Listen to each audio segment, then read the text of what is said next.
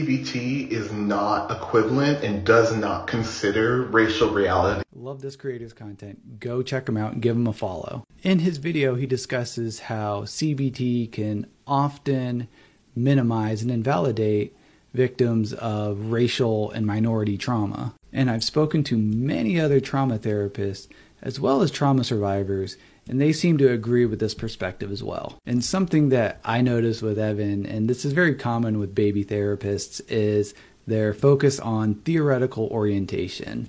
And what that means is what sort of techniques or perspective are you using to help the client change? And the theory that I use and that most other therapists use but may not realize it is the common factors theory that states that about 45% of the outcome variance is due to these common factors, whereas only technique and techniques and method only account for 1% of variance. Did you know there's over 300 different counseling theories in the field? And so I'll share you what those common factors are. So here are the common factors.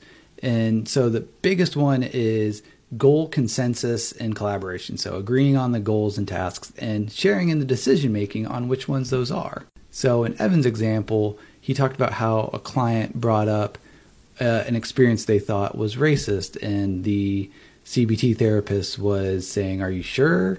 And that would illustrate uh, not agreeing on what the goal is. So for the client, they want to process the beliefs that they've internalized from this racial trauma, whereas a CBT therapist may not care about where these beliefs came from which then kind of plays on a lot of different other, these these these other factors, such as feeling cared for. It's like, oh, you don't care about how I learned these. And then the bottom three is being able to share the feedback in the here and now. So correcting any sort of missteps or misunderstandings because those happen invariably in any relationship. So being able to have the confidence to confront the other person about what's going on inside of them and help being able to get back on the same page towards what they've both agreed to work on. So, Evan, I would love to hear your thoughts and perspectives on this. Uh, anyone else, please let me know because I love learning more.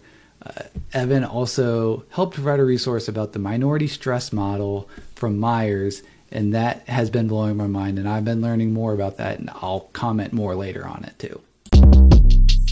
Shortcast Club